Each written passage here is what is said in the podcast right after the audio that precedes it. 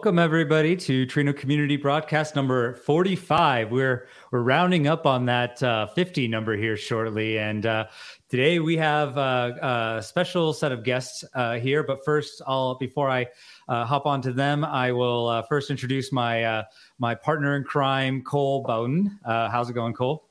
Hello, glad to be here. This is the first community broadcast I've been on in a little while, so yeah, I know. Where where where where were you, man?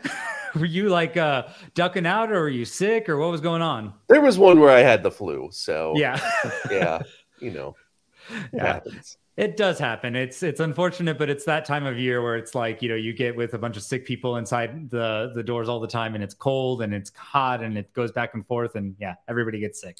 So never fun, but uh, you know, uh, glad that you're feeling better now and uh, uh, here with us today.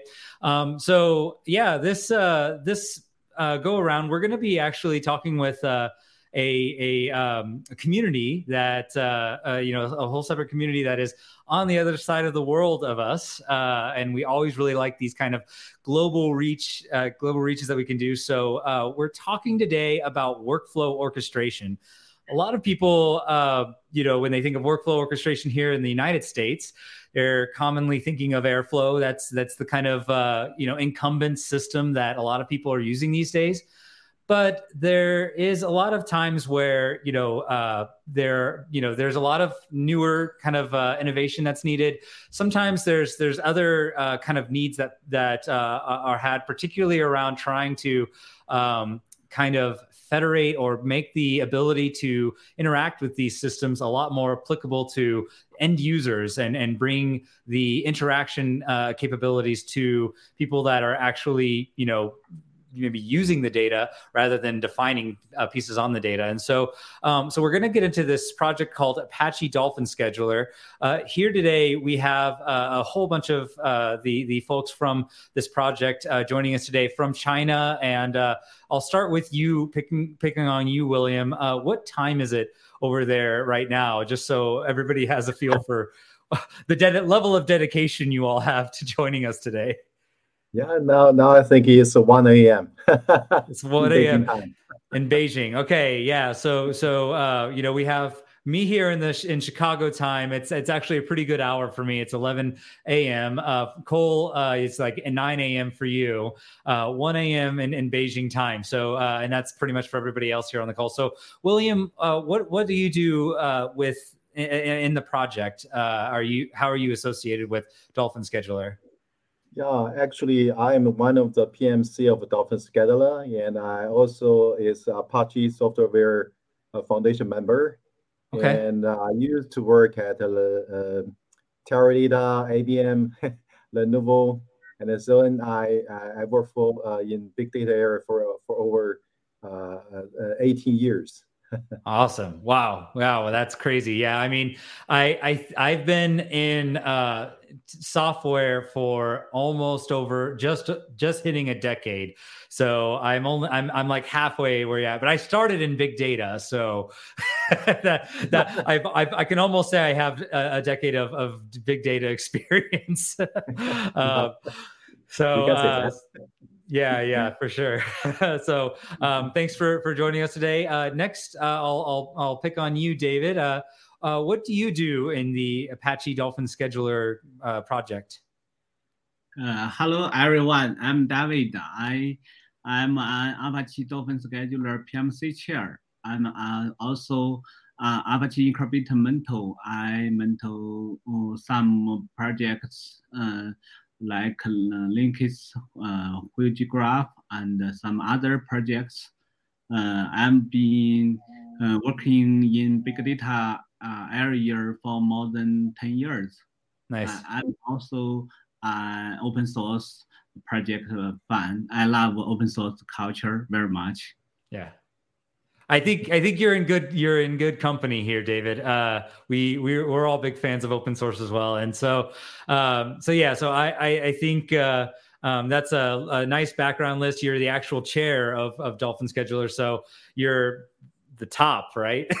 you're you're the yeah. It, um, okay, so going on to the next, uh, Nico Zhang, uh, you're the person that I interact with the most because you do a lot of the community things in Dolphin Scheduler. So what what do you do? Uh, and, and and give yourself a little introduction. Uh, okay, hi everyone. I'm Nico. I'm the advocate of the Apache Dolphin Scheduler community. It's been a pleasure to meet Brian uh, it's been an honor to be working with the channel community on this broadcast. I hope you have enjoyed. If you are interested in Dolphin Scheduler, please contact me on Slack. Okay, Amazing. thank you. Awesome. Thanks, Nico. Thanks for hanging out. Uh, and then uh, to finally, you know, last but not least, uh, Jay Chung, how, how are you doing? And what do you uh, do with Dolphin Scheduler as well? Jay, are you there? Jay's looking a little uh frozen. Yeah, it looks like looks like we may have lost lost Jay. So hopefully we'll we'll get him back in a second. But all oh Jay, are you there? Can you hear us? Sorry, my network is crashed. That have yeah. No no worries. Yeah. I can hear you now. Uh, feel free to yeah, introduce yeah. yourself. Yeah. Hi, I'm Jay Chang, and I'm also the Apache Dolphin Scheduler PMC. I worked for software engineer for almost six years, and I have five year in data engineer thing. Yes, and also I love the open source project. I every day spend my mainly my my time in the PR review or the issue review. Yes. Awesome. And, yeah. Awesome. Great, Jay. And we're going to be hearing uh, a lot more from you later uh, during the demo. So excited to see the demo that you've pulled together with Dolphin Scheduler and Trino. So, yeah. okay. Well, without further ado, um, let's uh, you know go quickly into uh, I, we Manfred uh, last uh, two weeks ago um, on the last uh, episode, or is it two weeks? And it's like three weeks ago. Oh no, we we it's been actually almost a whole month now. Um, so about a month ago now, uh, Manfred did a recap of Trino in 2022. Um, I wanted to kind of hit some of these top level pieces before we get into the meat and potatoes of of this um, of this this week's um, or this uh, episode. And so, um, so recap in 2022, uh, we have a a blog that we wrote um, that details uh, full feature, you know, all all of the things that have kind of happened. So, you know, a lot of statistics and kind of high level things that have, have gone on in the community over the last year. Um, some trending uh, moments that we had. So uh, we we went out with the leaving Facebook post uh, and uh, had a really good success with getting some awareness around the project with that. So uh, you know, really kind of pushing uh, all of you folks that are on Hacker News to share anytime you find a post that we have that's interesting, um, and all sorts of other things, including you know Trino touching the world. Um, you know, we we wanted to kind of give a, a sense for you know kind of our top users. And and uh, surprisingly you know not or maybe not surprisingly uh, in third place uh, is is where China sits uh, with you know uh, 31,000 uh, users that that are visiting our site. Uh, this is these are site numbers and, and, number of individual IP addresses that that visit the uh, uh, Trino website. So this kind of gives a sense for the the size of the community in each of these locations. And so China is definitely one of the the powerhouses of of, of uh, Trino users. and so this is why I think it's particularly exciting that uh, we are growing, um, you know, kind of the associations with different projects that are like like uh, Dolphin Scheduler that are very popular in, in uh, particularly in a China user base. Um, so so this is really exciting. In the same way, like we want, you know, this a similar kind of thing. There's some a good chunk of users that are using Dolphin Scheduler today in the U.S but we want to we want to grow that on both ends. So this has become you know kind of a really exciting overlap of of our two projects that we have here. So um, so definitely check out this um, this this uh, um, link here that kind of uh, brings you to the Rabbit Reflex uh, um, URL. And we'll talk about a lot of these features like merge supports that we added this year, uh, JSON functions, uh, the polymorphic table functions. Uh, actually, Cole, you did a, a, a Trino community broadcast a while back now uh, on that. And, and so dive into a lot of details there. Um, obviously, the big one, fault tolerance execution, that was a that was a, quite a I would say a, a pivot point uh, kind of feature that that really changes like the a lot of the use cases that we can now support in Trino, and so and and many many more. So uh, so definitely, if you you know are wanting to look at um, uh, you know what happened with Trino last year uh, and kind of get excited for all the things that came down. Uh, check out that blog. Um, one of the other things I want to quickly highlight: um, Trino Definitive Guide uh, is uh, came out with a second edition, and not only that, but um, second edition uh, in the Chinese translation will be out. Uh, later this year. I think it's going to be probably June or July. Uh, and there will be a Chinese translation available that uh, anybody who's watching here, we'll we'll try to basically make it available to anybody who's uh, uh, kind of learning about us through the Dolphin Scheduler thing. We'll we'll make that uh, Chinese edition available uh, shortly. Um, and then uh, one final point I wanted to make um, in the Trino. Here, let me let me bring over my. Um, so if you go to the Trino.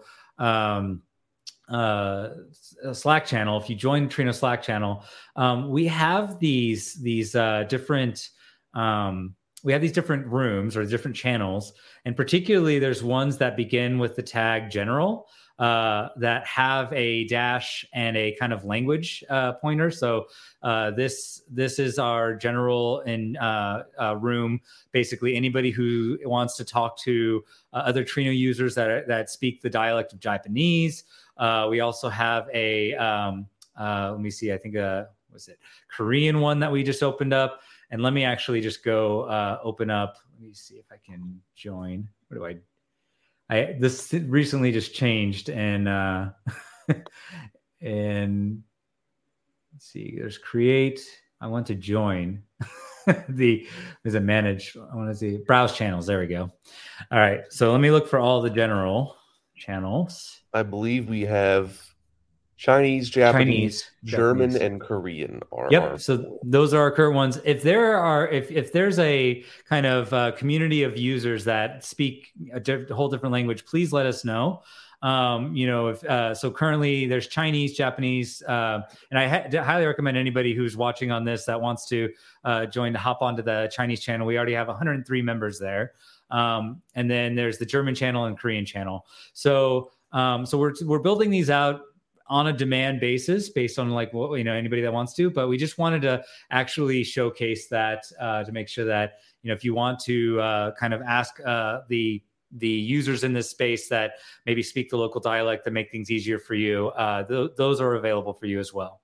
So uh, so without further ado before we uh, hop into the content of of this episode let's quickly jump into the the release that just happened cole do you want to kind of give us some of the high level features that that came down the the pipe in this release? Uh, yeah. So there were some relatively big changes. Um, the release took a little while because of a few different blockers that slowed it down. Um, which means that we got a lot more changes in this release than we normally would. Um, Yeah. This includes uh, several large performance improvements. Some for highly selective queries is the way Martine summarized it, which I appreciate uh, because you can see like small concurrent queries run on large clusters is the actual note uh, written. So performance improvements, um, tons of performance improvements from reading for Parquet across various connectors.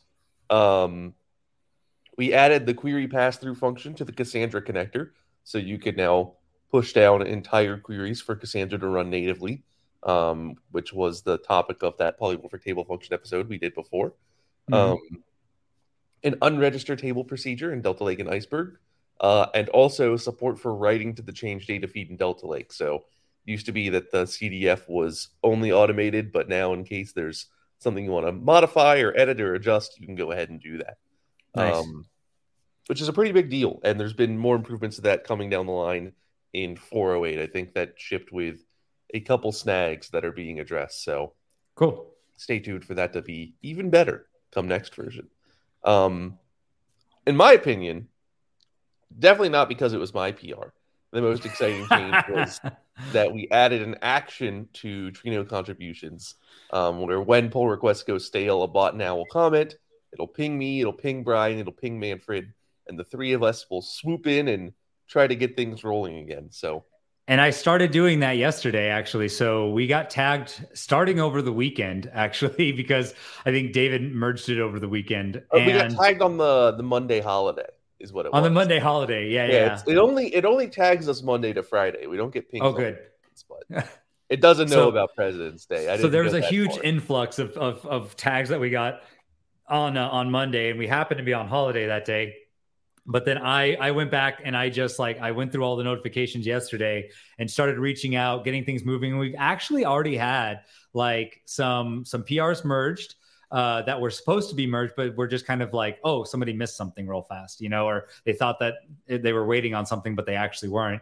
Then we had a couple that were like, hey, this actually got solved by, some, by something else. Let's close this out. So what, what we're what the holy grail of what we're trying to get with this uh, this whole like thing is we we actually did a lot of like backlog sweeping and cleared out a whole bunch of the really old and stale ones uh, and communicated with people directly about that. We didn't do it in an automatic way like you see a lot of projects do. We, we really actually like went ourselves one by one. Um, and then the the next part is uh, the next phase of this is to have like you know keeping this down from like you know the the 500 to 600 we started with. Now it's kind of oh it's sorry 700 prs now we're down to like 3 350 so we literally cut that in half. Um, we're trying to get to a point where basically what's left well ideally we'll be looking at somewhere around you know 200 to 250 of prs that will actively be worked on at a time uh, at least at our current state. And and basically you know anything that's kind of stuck or postponed or anything like that those will get kind of you know closed temporarily. And then eventually over time you know you can reopen those whenever there's active work being done. And this just makes you know things a lot easier from the maintainer perspective of where where should i be focusing my time and, and energy on right now? Uh, and that will actually improve the performance and how quickly we can get things out um, and rather than things kind of just sitting stale for a long time. yeah, and so. so. for a Trino end user, you know, the question is like, what's the big deal? And yeah. you know, immediately there's not going to be a massive payoff, but in the long term, this will make Trino development a little faster, a little more efficient, a better experience, and I think it will improve Trino long term in subtle ways, but definite ways. So yeah, yeah, totally. I'm excited uh, about that. Quick, quick shout out uh, from from Manfred. Uh, he's he's uh, the third of our DevRel team, but he just wanted to say thanks to everyone on the Dolphin Scheduler team for for joining us so late at night. so uh, again, thank you again. Um, okay, uh, let's continue, Cole. I, I, I interrupted you with my whole soapbox about how excited I am about Stale. it's a it's a good soap. I'm excited too, Brian. So yeah, I, I don't mind. Like we could talk about that for an hour if we really wanted to. yeah, done. yeah. Um, next fix. Uh, there was a fix to Kerberos on the Kudu connector. Um, I looked at it when we got fixed. It, it was surprising to me that this had existed the way it had for a while, where the issue was Kerberos issues like authentication tickets. And then when those tickets expire, it should renew or move on to new tickets and it wasn't. It would just hold on to the expired tickets and then error out because it wasn't authenticated or validated anymore. Um, so you couldn't run the Kudu connector for more than like 24 hours, and now you hmm. can't.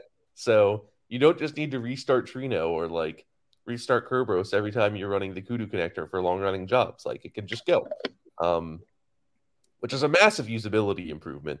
Um, yeah. I'm not sure the Kudu connector is our most popular. Is probably the answer to my question of how this existed. Yeah, I was not, I was just about to say that. Actually. Not, not a ton of people who were going to run into that, but like if that was why you weren't using it, it's gone now, so you can go yeah. ahead.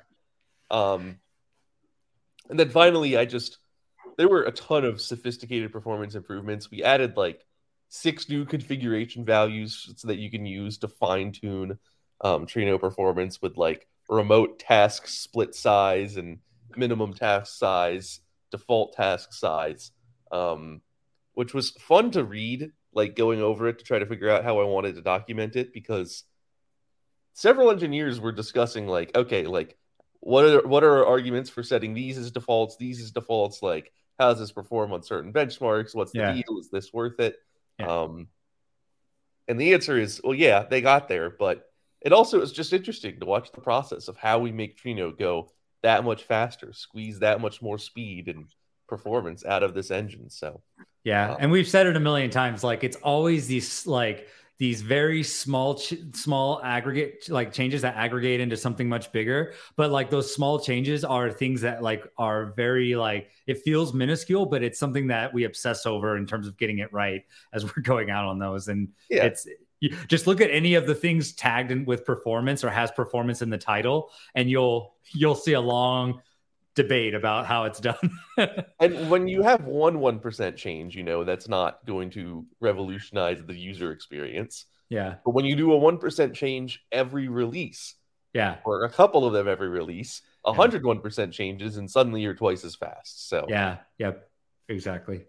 Cool. Well, uh, anything else you wanted to cover on the release before we we hop into the concept?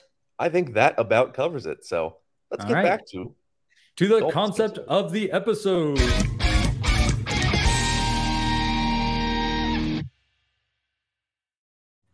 All right. Well, um, so I, I think that what we really want to get to the heart of, I mean, before we dive into any specifics, like I think that uh, some most people are pretty familiar with workflow orchestration. Um, any anybody who is in kind of a big data background has has probably dealt with Oozie, uh, or if you're not even uh, you know from the the Hadoop era time, uh, maybe you're you're kind of uh, you've more recently played around with something like uh, Airflow, or uh, more recently there's been Dagster um, as these kind of like workflow orchestrators. Um, and you know the the basic thing that all of these technologies are are aiming to do um, is that we're we're ultimately trying to uh, kind of basically put these different tasks that happen across uh, data engineering in general into uh, somewhat of a unit that that gets executed and gives us the ability to to uh, reason about or essentially uh, you know reason about how the execution of ordering so you know if you think about this this kind of like in fact we have a nice little uh, graph here you know there's there's these um, SQL operations that that happen, and so uh, there's a unit of of uh, execution that happens within the SQL process, and then it's done. Um, and then you have another SQL process here. This is like maybe the first one, the second one, and then you have the third one you can then when when you encompass all of the SQL that happens within each of those like uh, tasks you can call them um, or jobs some people you know depending on the the uh, orchestrator will call them different things um, will then you know uh, encompass these things into small little things. So that's what these little uh, parallelograms are, are representing here in this diagram and so now that we have these in smaller units, we're now able to actually represent something like the order of operation that needs to happen. So in this particular uh, directed acyclic graph or DAG, which is a very popular term amongst workflow orchestrators, um, you can run this first SQL uh, task and then run the second SQL task at the same time. They, they are mutually exclusive, they can run independently. Um, but this third task here actually needs to is, is dependent upon these first two tasks completing.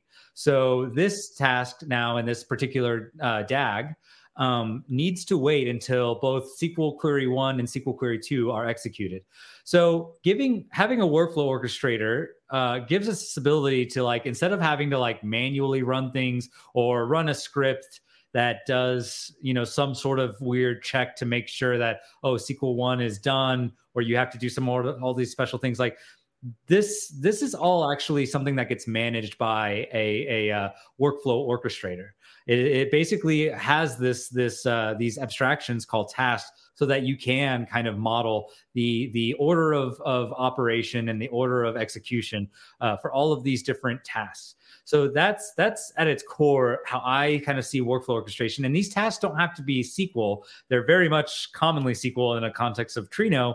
But these can be things like uh, you know Bash uh, scripts, or these could be Python scripts, or these could be, you know, interfacing with uh, spinning up some Kubernetes cluster. These could be a lot of different things depending on what the workflow orchestrator is capable of, of handling. Um, and so, in the context of Trino, you know, if we just think about just what Trino is doing and what what task we need to uh, essentially orchestrate, um, it's generally going to be thought of, you know, SQL. But then you could also think of like the upstream or mm-hmm. downstream changes of like, you know, fi- prepping the files, making sure there's schemas available and things like that. So, um, so that's kind of my take on on workflow orchestration. Um, I'll, I'll, kind of open this. You know, maybe maybe I didn't uh, cover everything, but like, h- how would uh, William? How would you uh, summarize workflow orchestration? Uh, I'll pick on you first, and and kind of you know what's what's the whole what's the goal here if if you were to summarize. Yeah, yeah, I, I think your explanation is very good, and uh, I think uh, uh, besides the job uh, job workflow orchestration uh, feature, there is another important feature for workflow orchestration nowadays. Uh, I think the feature is called to orchestrate the resource. For mm-hmm. example, you know, mm, you know, there will be a lot of SQL queries to to database, for example, trino DB, mm-hmm. and uh, there will be a lot of uh, SQL jobs at the same time, and actually the concurrency uh, will not be be, for example, one thousand or two thousand. Perhaps you you only uh, you only have a uh, the concurrency of the trino DB only, for example, 100 or only 10 or, or, or 20. So mm-hmm. How to control the concurrency uh, mm-hmm. on your lot of uh, SQL jobs. That's uh, one feature, the import feature for the orchestration tools.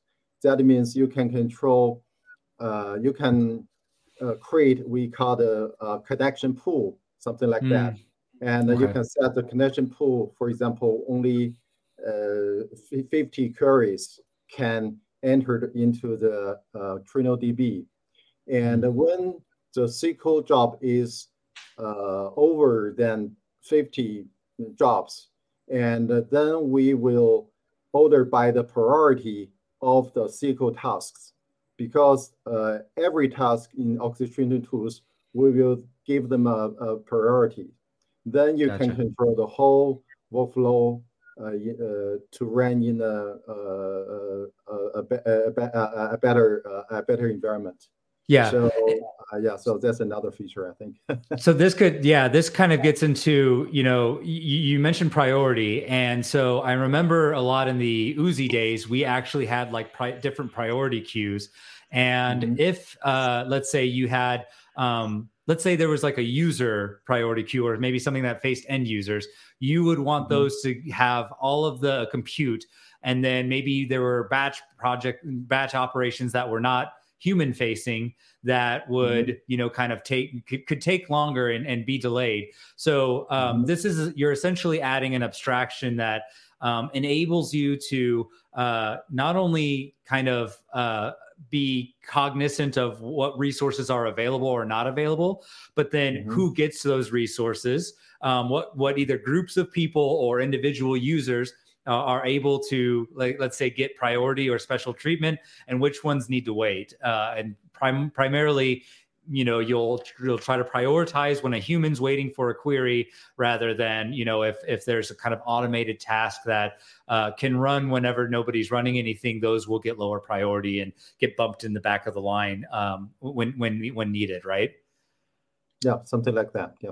Yeah cool Cool. Yeah. So, I mean, and that's, and, and I think it goes even further than that, right? There was another one that I thought of as you were kind of explaining that possibly you know there's there's these also being able to when you have these things split out into different tasks and just and split out into all of these different uh you know you can you can start monitoring and actually get a better sense of the state of of what's going on in your in your system and i think this also gets very much into an important aspect of knowing you know when you're at a high threshold uh, and when you're getting too close to having these problems, right?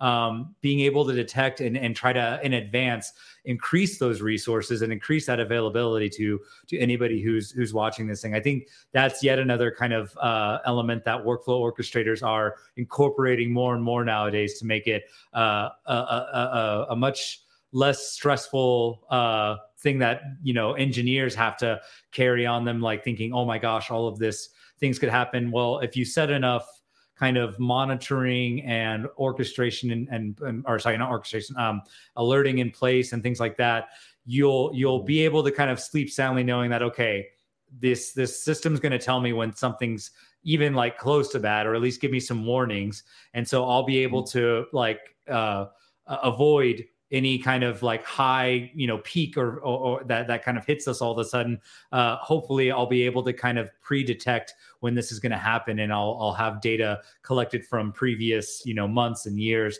of when our peak times are going to be so that i can prepare and kind of uh, you know counter any initial um, uh, blast of of, of uh, traction uh, traffic that we'll have. Is that also kind of another area that that work orchestrators are really kind of starting to improve? Yeah yeah okay. Yeah great. So this gets into another question then. So we you know one of the core use cases that when you think about uh, you know needing an orchestrator um, is is kind of you know a lot of people think about it from the the data uh, warehousing perspective. Um, Trino kind of doesn't necessarily, you know, Trino connects to data warehouses.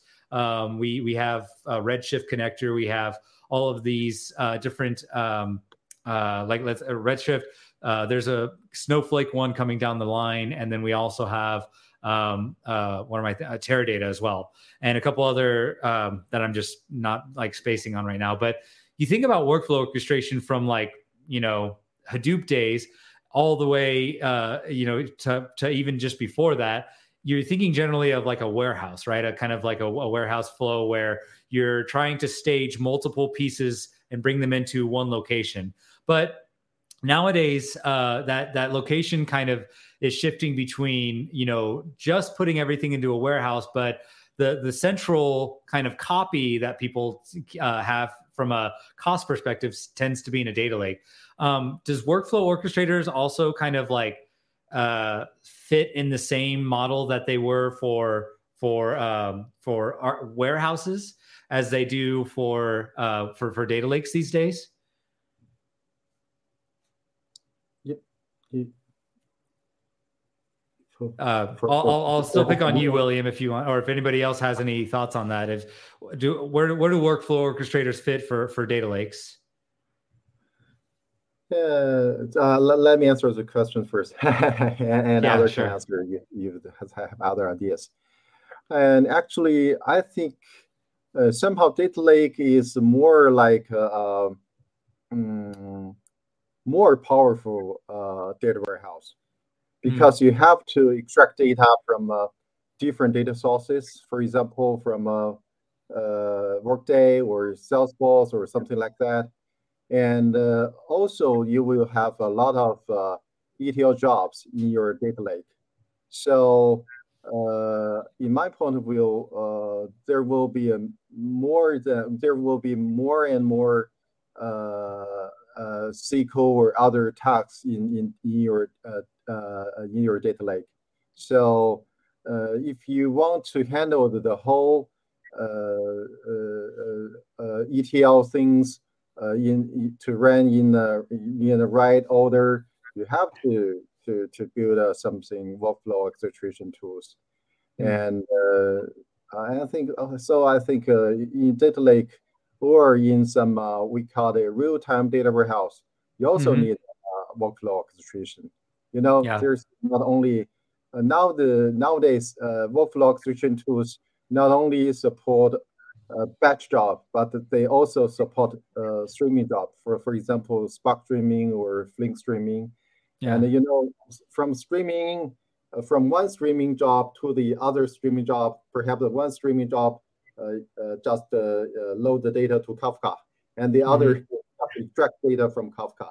So yeah. they also have some dependencies, but they are not triggered by um, uh, triggered by the, the job ends, but they, they, they, they also have a DAG uh, uh, uh, task in order because the, the, the, data will first to the will f- first go to the uh, first uh, Flink job and then the other Flink job. So I think the, that, that's Would why I think we, we need a, a workflow orchestration tools.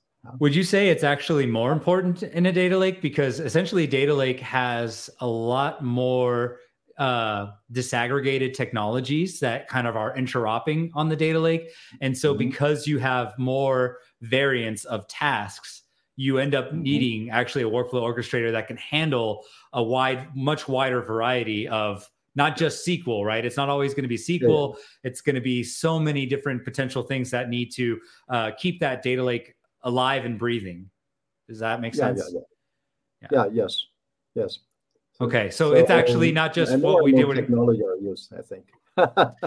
yeah, I mean, it's getting more complicated, right? The whole the whole data landscape uh, is adding more options, which gives you a lot more flexibility uh, in terms of how you do things. You know, there's a lot more, uh, but but you know, so it's it's it's definitely harder these days to kind of have to know what to choose. But you know, you like if you think about it like a Lego set, I think about like this mm-hmm. a lot of times. You know, uh, mm-hmm. the data scene back in the 80s was like a very small amount of Legos. You just had, you know, the four block and then like an eight block, and you just built mm-hmm. those on top of each other. Now we have mm-hmm. like all sorts of new new shapes of of yeah. Legos that we have, and you have all this uh, opportunity to build it in so many different ways. The the uh, problem is that you know once you have all these things, and let's say you want to build it in all these certain ways, making things work like they're one unit is kind of the part that the the workflow orchestrator is now starting to take responsibility for um, and trying to make it like a like a, a single uh, stack that that runs seamlessly together. You're essentially being the glue that that you know gets all of these different lego pieces uh, together. You're the you're the stickiness that that pieces these hmm. things and makes them happen and and and, and work uh, in a consistent way together right? Is that making is that like uh going with what what you thinking of it?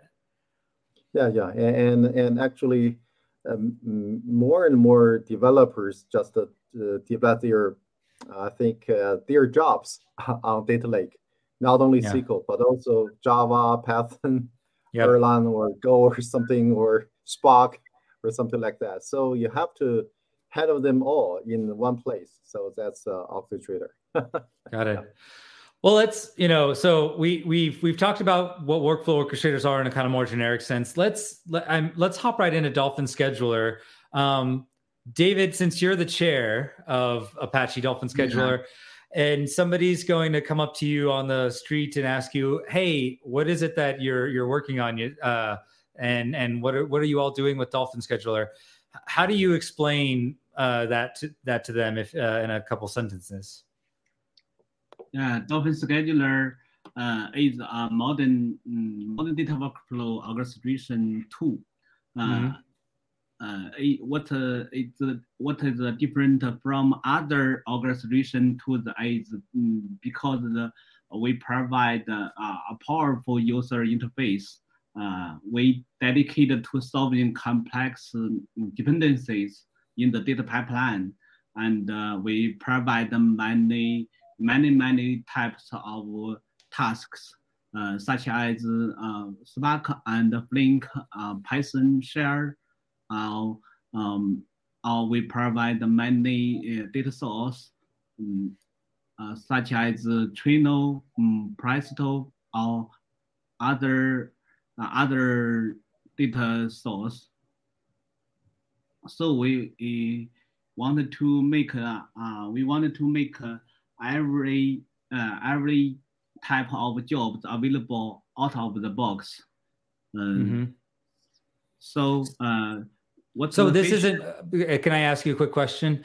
So okay. so when you say out of out of the box, uh, you know, like and all all these tasks are, you know, these aren't just tasks that are you know, if you think about like Oozie, for instance, Oozie was very much like only handling uh, jobs that were hand- happening on HDFS you're you're talking about tasks that could be literally like a, a shell command, uh, or it could be. Uh, I, have seen a couple on your website actually that like that interface with Kubernetes or Terraform and these types of uh, tools that do you know CI/CD scaffolding and things like that. So this is much bigger than just like big data orchestrator. This is dealing with yeah. a much more generic sense of of uh, types of tasks that you can handle. Is, is that correct? Yeah, yeah, correct. Okay. Yeah, yeah, that's great. Yeah, and actually, yeah. Uh, what we want is create a, um, a, a, a development, a, developing platform for the big data developers, and they just can um, uh, edit their SQL or Shell or Python or Kubernetes uh, or Spark, uh, any co- any big data code on Apache Dolphin Scheduler, and okay. then they can arrange them uh, uh into the DAG uh, job, and then they can run in, in the DAG. In the, uh, then then the workflow orchestration will, will do the other things. So okay. that's what we want is to let people uh, develop big data program easily. yeah, yeah, yeah, it makes a lot of sense. I, I, I, one thing that really sticks out to me is this last line: the powerful DAG visual interface.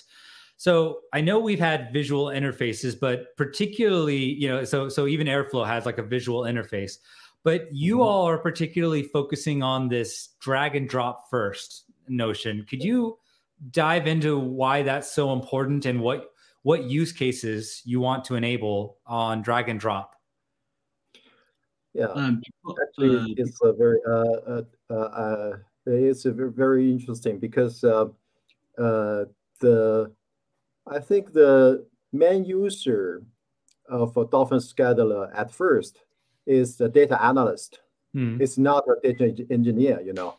Mm-hmm. So, uh, you know, uh, there's uh, many many data analysts. They just know SQL, and they are know, for example, they they can write SQL uh, on TrinoDB, or they can write SQL on Spark SQL or Hive or something like that, but they cannot let that SQL run every day in, mm-hmm. in some order.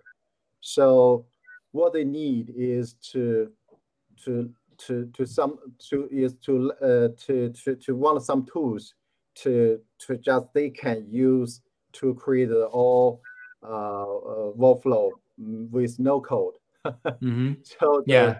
first version of Dolphin Scheduler is is to just you can drag and drop, and then you can write a SQL or Python or something or shell uh, in in uh, in in the uh, I think it's a text box, and then and you can create the, the job and the trigger dependency, just a drag from one task to the other. And mm-hmm. then the whole workflow will run. So gotcha. that's why that's why Dolphin Scheduler is quite different from Airflow or Oozie or Azkaban. Gotcha. And uh, yeah.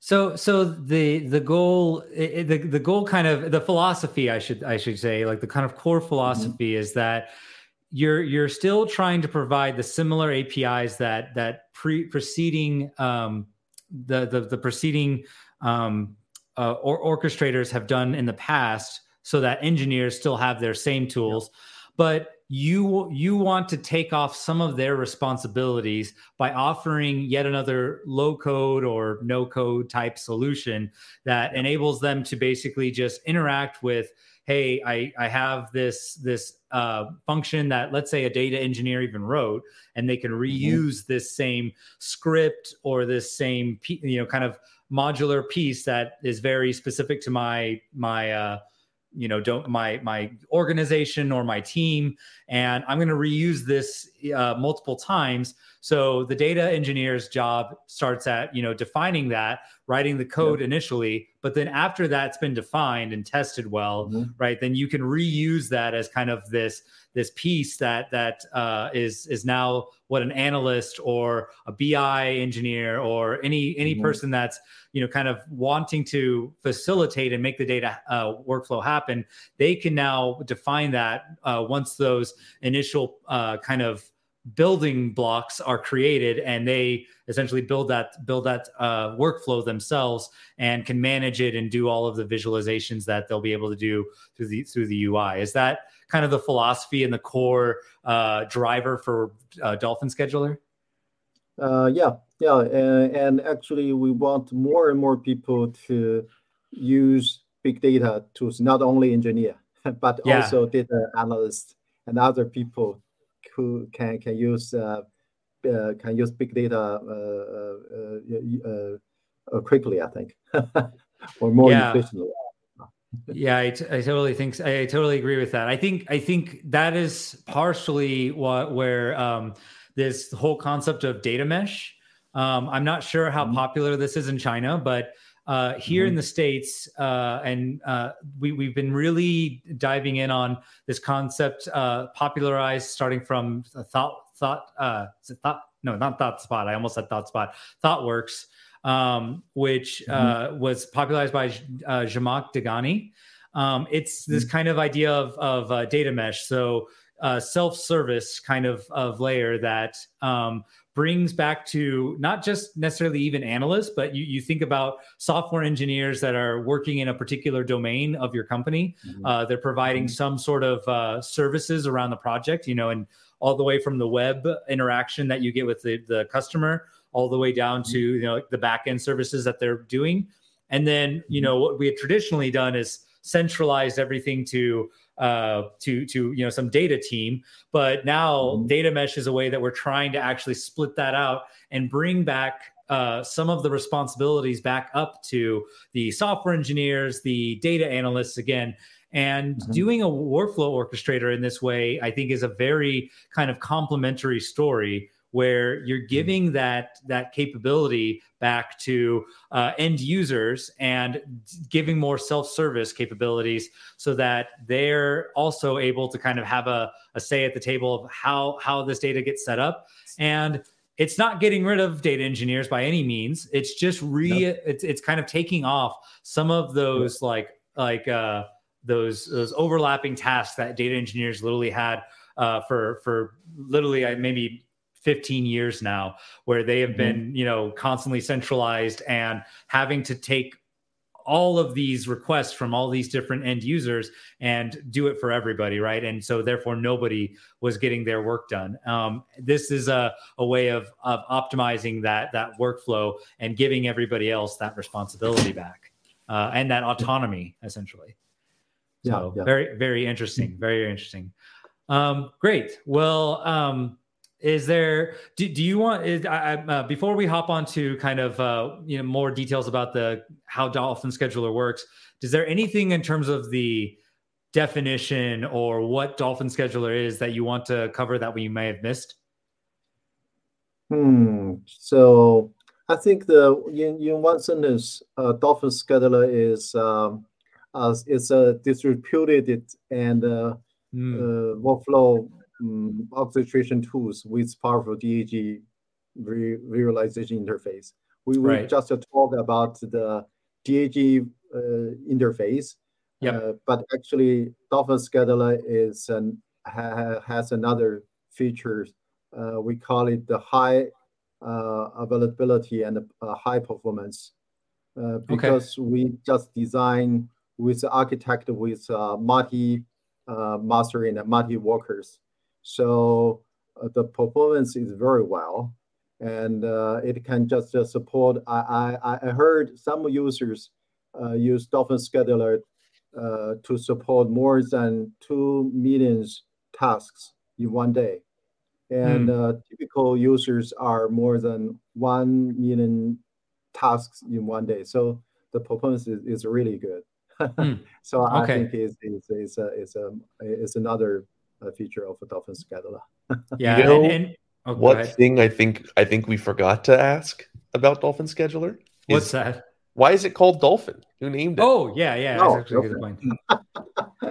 yeah, it's it's it's um uh, you know uh, we love Dolphin very much, and uh, you know Dolphin have a two brands, you know the left brand and the, the right brand, and uh, just like uh, Apache Dolphin Scheduler is uh, have many worker and many masters.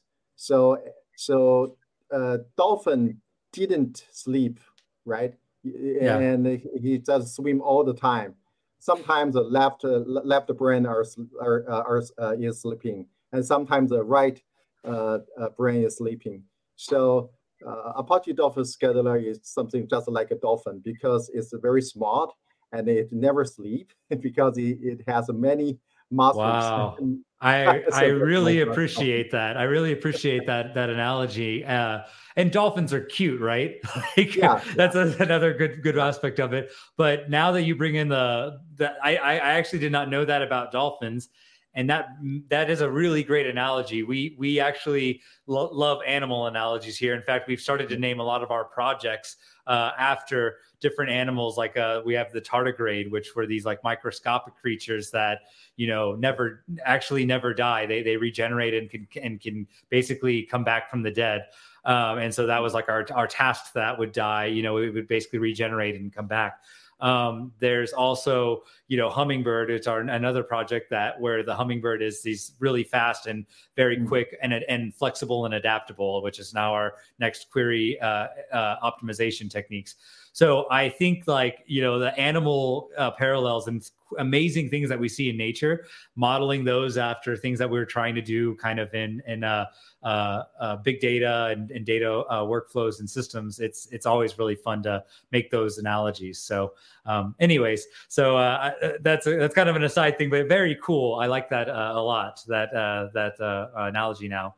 Um, so high availability, I think that's not anything that's too foreign for anybody that's uh, you know working with big data. Um, you know, even we have uh, we don't have actually high availability with our coordinator or anything like that, uh, but we do have uh, now, especially with fault tolerance capabilities, uh, abilities to kind of uh, support some of these fault tolerance capabilities from that, and then for the high availability from like a, a an actual availability perspective you know there's all these other things that we we've done in the community to kind of uh, make that available. So i don't think that that's a foreign concept. It's a very much like thing that we've come to expect on the big data side. So it's great to know that dolphin scheduler also uh, uh, follows in that.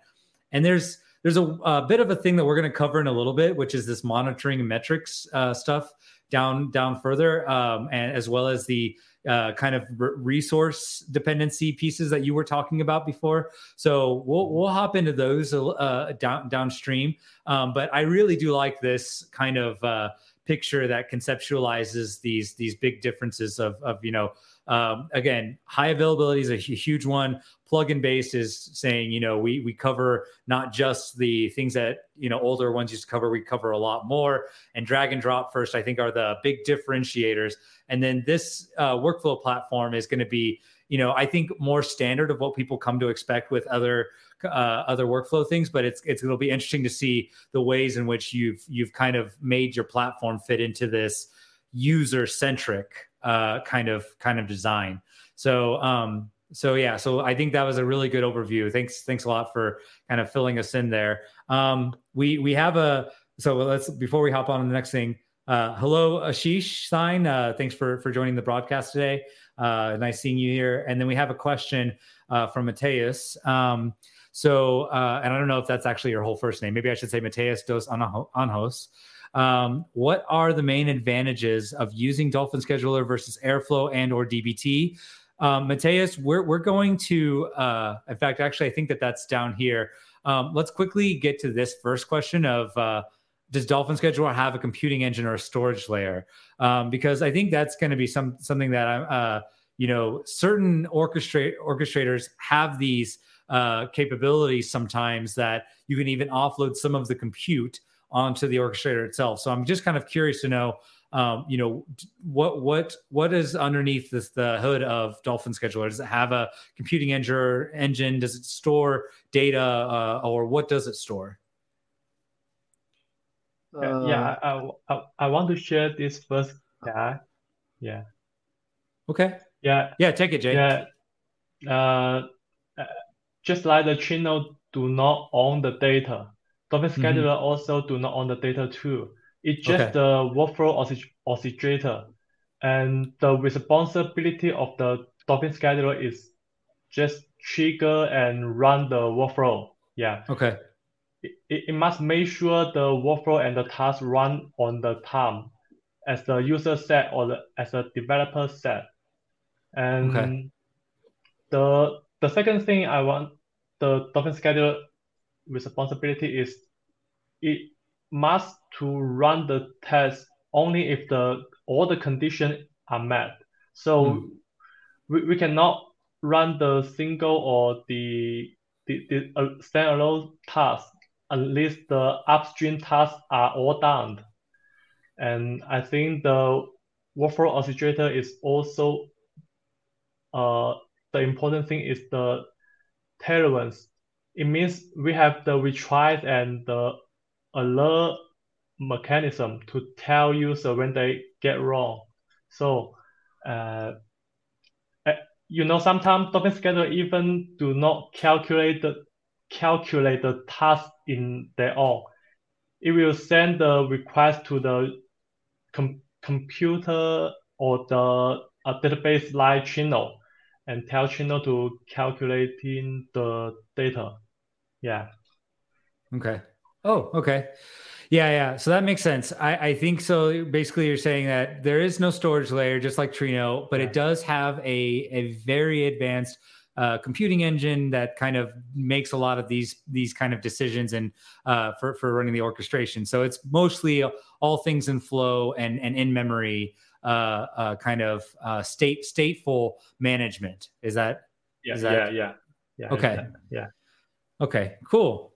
Um, and so getting back to Mateus's question here, uh, I didn't want to keep him waiting for too long. So, you know, if we if we look at airflow and DBT, I so I'll just put in my little spin on like where I see DBT. I, DBT uh, to me is like uh, a um, a SQL and now Python template uh, uh, manager manager that also can kind of um, can, can kind of uh, abstract different uh, you know pieces into like kind of these task type things. Um, but but DBT has a very specific goal in that you're you're trying to test and va- validate transformations, um, and that is it. That is like so. So I think that like and, and when I say that is it, that is a huge piece of like making sure that the data quality is correct and all of these other things. But DBT is not really trying to make sure that uh, you know more general things are happening, like you know uh, s- things that are happening in System A then go on uh, happen uh, first, and then System B uh, kicks in right after System A is done doing its processing, and then System B and C, B and D, you know, uh, will take over once System B is like doing doing all of that stuff and, and looking at the larger scope is not what DBT is trying to do. DBT is very niched in and focused in on like how do we make sure that like this change of data, this this transformation that happened, uh, is uh, you know happened and is correct, and we we have it tested, we have it documented, and we essentially uh, make this kind of essentially it's making those transformations much more atomic. Um, and and so that is a very tangent not tangential but it's like it's very i would say different from the goals that airflow and dolphin scheduler so moving dbt kind of off of, of, of its kind of in its own uh, camp i wouldn't say that it's a um, kind of it's a apples and oranges more comparison. So Airflow, though, I think is a much closer one, and I'll, I'll give this one to uh, any of you. I, I, know you all answer this question a lot more uh, exclusively uh, on yours. So you know, most people these days, when they're working uh, on a uh, air, or uh, air, workflow orchestration, are using at Apache Airflow, I would say, but there's there's always trade-offs when it comes to all of these systems, and so we we covered I think one of the biggest ones with with um, Dolphin Scheduler, which is uh, I would I would kind of summarize as a user centric approach. Um, but but there's there's probably more to it, and I want to dive dive right now into that. So um, anybody want to kind of talk about you know where where the big value add, uh, and it can also include what I just said, the whole uh, user centric user centricity. um, but uh, why, why don't you all kind of walk us through, you know, if you're on Apache Airflow, what is the motivation for looking into Dolphin Scheduler?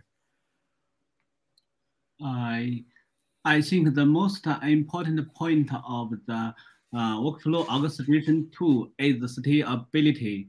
Uh, but as far as I know, uh, most of the workflow uh, orchestration um, tools are, don't perform well uh, when the tasks are executed concurrently. Mm. That's why we reinvented the wheel after using Oozie and Airflow. we use the uh, decentralized multi uh, work mas, mas, multi masters and uh, multi workers. We didn't have um, we didn't have uh, no um, no single um, no no single bottleneck po- no single point of failure. Okay. So uh, so um, the first uh, um, the first one um, uh, Dolphin scheduler private uh, a high performance than uh, than Airflow. Mm-hmm. So uh, uh, we uh, uh, the Dolphin scheduler is uh, two times faster uh, than Airflow uh, in some tasks. And the second uh, uh, point uh, I think is um, easy to use. Uh, I think um, our product tools should be very simple and very easy to use. Uh, that's why we uh, we call the um, Dolphin scheduler uh, before we uh, end, before I enter into the Apache incubator. We call the easy scheduler. Uh, we uh, we wanted to make the uh, orchestration tools more uh, more easy uh, for uh, new users. Uh, usually, uh, uh, this is a barrier for new year, uh, for new users. Uh, the last point is the skill, uh, ability. Uh, we have made a very good uh, skill ability. Uh, I think uh, we uh, integrated with uh, uh, uh, very well. We Mhm. provide uh, we refer the uh, SP, SPI um, machine term from uh, TrinoDB. So uh, we can integrate with many data data source. Uh, uh, for now, we have uh, we have supported more than um, 20 tasks, such such as the shell, Python, um, Oracle data source. We and and the user can uh, and the user also can um, easily uh, to expand their tasks by themselves. Uh, we provide mm, uh, we provide the um, mm, plugins um, API, so they can very easily to uh, to use to expand their new tasks very easily. So so um so the the the takeaways that I've I've I'm hearing is user like that still with that user centricity, right? Trying to very much uh, make it uh, bring bringing more people into actually using this. Uh, performance is definitely uh, an element. Now, one of those things about like just you know talking about performance or showcasing a benchmark you know there's always cases uh used like case by case basis that the the thing i always recommend people even when i'm talking about trino performance versus say spark performance or something you always just need to try it when it comes to performance um, a lot of people want to see benchmarks and you could the, the bad part about benchmarks is you can always flex a benchmark to to basically do whatever you needed to do. Um, what's best to do for anybody who's actually curious about performance for their workloads is to actually try it out. And so um, so that's that's always one of those things but i you know it sounds like the way that you're you're trying to tackle this this performance issue is really by uh, taking it from a scalability and and kind of uh, almost MPP type type uh, method that we even use on the um, you know trying to basically make it as parallelizable as possible as well as uh, uh, fault tolerant, right? So um so that's that's something that uh i mean we we've done in trino community that's that's worked well so i am very interested to see you know how the trino community as they start to adopt this uh you know and start to, tr- to trial uh, dolphin scheduler um how how um how successful that they they are and and and what performance they are seeing. That's always like a really good indicator to hear from the uh, the community. Um one other thing that i'd like to point out uh that i noticed uh, was when I look when you go to the um, Apache Dolphin Scheduler uh, uh, GitHub, you can go see just you know how how um, uh, the the uh, where the stars are. They're just about short of of ten thousand uh, uh, stars on GitHub, and I know that's a, a, a, somewhat of a vanity metric, but it is always really good to kind of uh, see to what level people are focusing or, or, or, tracking. And this is actually, you know, currently above where where even Trino uh, GitHub stars are. So it is a very popular project, um, to say the least. And uh, when did uh, Dolphin Scheduler actually um, uh, kind of like what's the first commit here on Dolphin Scheduler? If we let me see if we can uh, if I can even go back to that, or if you have a tag that does that. What's what was the very first release? We have any of that? Let's see what the one 1.0 2019 so you all have been around maybe and maybe this was a, a, slightly earlier commit than this but the earliest version that you have posted out here is like 2019 so uh, that that's uh, where we at today. We're getting we're pretty close to this March March value. So we're about four. You're about four years in, and you're at 9.8k stars. So that's a that's a really good uh, trajectory and growth model. So that's there's a lot to be said about. There are people that are very interested in this. There's a large community. Um, I imagine it is largely, you know, do, do, you would you say a good chunk of it is in China, or is it pretty distri- well distributed across the internationally? Actually, um, many users are in Asia, for example, China, Singapore, okay. uh, Japan, and uh, something like that. And some users are, are in Europe, uh, UK, yeah. and uh, Germany, and uh, now we just have a very small user in, in United States. so yeah. that's we we just, yeah uh, more people to know Dolphin Scheduler. but I feel like that's that's interesting, right? It's interesting from a, a, U.S. perspective that this hasn't taken off, probably because there just hasn't been uh, a marketing effort yet in the United States, and this is you all starting it now. And so that's why I think it's always interesting to to check out. Uh, you know kind of projects that traditionally haven't been uh, pushed into a particular area particularly the U, the US in this case and mm-hmm. but have had success in in many other uh, kind of geographical regions and, and countries in mm-hmm. those regions because um, it sounds like you all are are are well on your way to to gaining a lot of adoption across particularly Asia Pacific, but then even uh, a, a, couple other uh, areas outside of that. So, you know, for those of us that are in the U.S. that have only been hearing about Airflow and Dagster and uh, mm-hmm. and and uh, maybe even Prefect, mm-hmm. um, you know, that's that's been the primary three that we've been kind of uh, uh, getting put in in front of us. But now I think like having um, you know, so so you're like, what's what's the other one? Why should I look into this? Well, if you look at the success that Dolphin Schedulers had in other um, in other communities outside of the U.S., uh, it's kind of very telling mm-hmm. that this is a an exciting system, uh, and and it's, it's something interesting to, to take a look at. So uh, I really hope to see that you know as as kind of people start using it, um, you know that it'll be a good uh, indication very quickly. You know what what people in the U.S. actually are are looking for, and maybe some uh, more of the uh, understandings around this. So, um, what's really exciting today is that if you do want to play around with it and just get your feet wet, uh, the demo that we have today was added to our getting started repository um, by Jay here. So, uh, we're going to cover that in a second. But, you know, getting back to Mateus's question about, you know, Airflow versus this, um, it sounds like the if if you're wanting to get your uh, users a little more involved and take some of the pressure off of your your data engineering team, that's a very good motivation. Um, also, that you know, uh, Dolphin Scheduler really has this uh, performance in mind, and so uh, whether that will specific what that will translate to specifically to your workload will will of course always depend.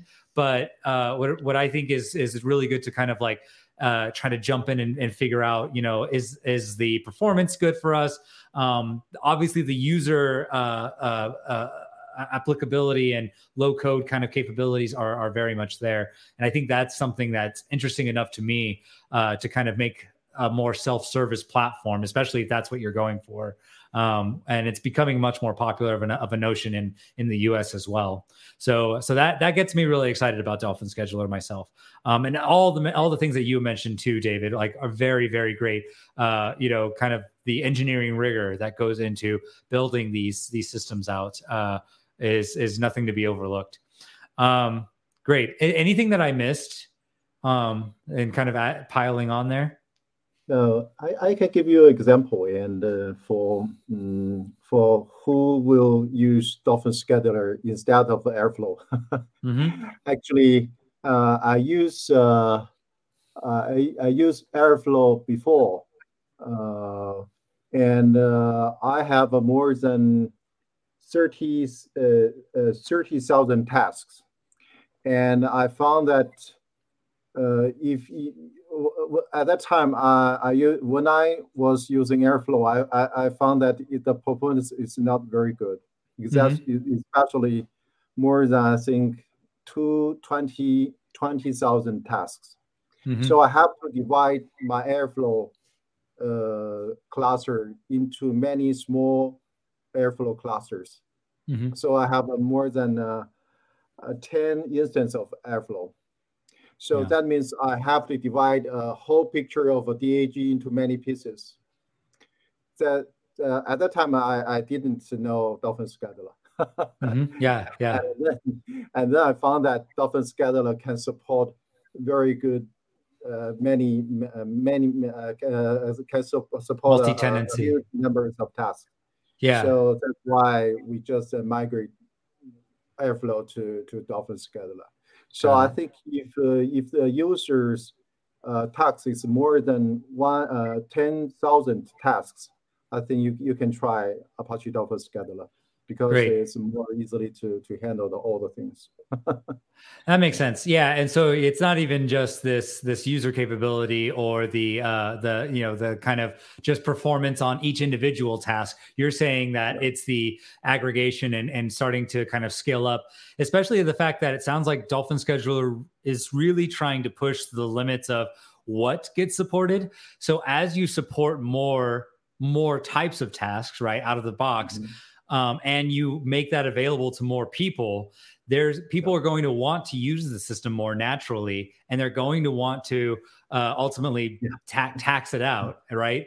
And so yeah. having that ability to not just scale for a data centric uh, type of use case, but also to scale out for maybe even maybe software engineers could could use uh, Dolphin Scheduler for uh, some of their you know integrating some of their builds uh, or testing or capabilities or things like that, right? Like there, there's more than it sounds like Dolphin Scheduler could be a much more generalized workflow orchestra- or, orchestrator. And when you start to tap into those uh, type of use cases where it's not just about data, it could even be more about software iteration and things like that. Um, you you might you, you would definitely want to have something that can handle you know that that type of uh, um, scale scaling out and and being able to to deal with uh, larger workloads like that. So makes yeah. sense. Um, okay, let's one last kind of thing I want to dive into on on Dolphin Scheduler um, is particularly this one that we were talking about, where you know, anytime you're doing an orchestrator, right? Like you're the orchestrator itself um, is is you know it's great whenever things are going well and it's enforcing that this runs when this runs and then that will run after these things runs but then something will inevitably fail along the way um, and i think it's really important almost as if not more important how uh, an orchestrator deals with failure than how it's dealing with the uh, you know good flowing operation and so uh, i kind of wanted to just dive in you know how does dolphin scheduler deal with failures? Like, what are the abstractions that you all include uh, when when things go wrong in uh, in these subsystems that it's uh, it's monitoring?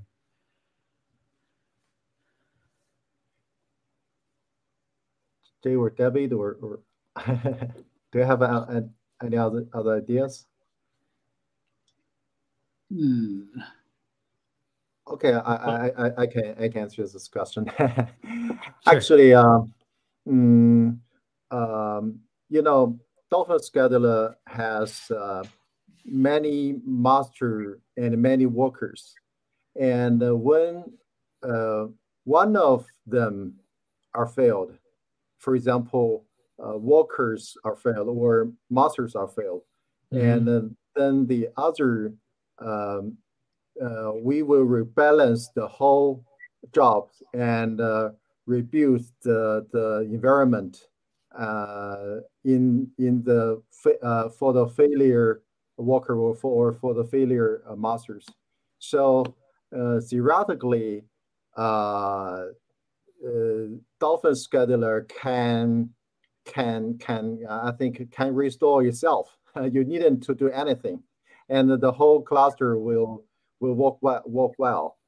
Mm-hmm. And uh, if uh, if you, you, if if some um, uh, error happen, for example, uh, there will be no any any uh, there will be no any uh, there there will be no uh, if there are no uh, monsters alive or no workers alive, then there will be send an alarm by email or by some alarm API to you.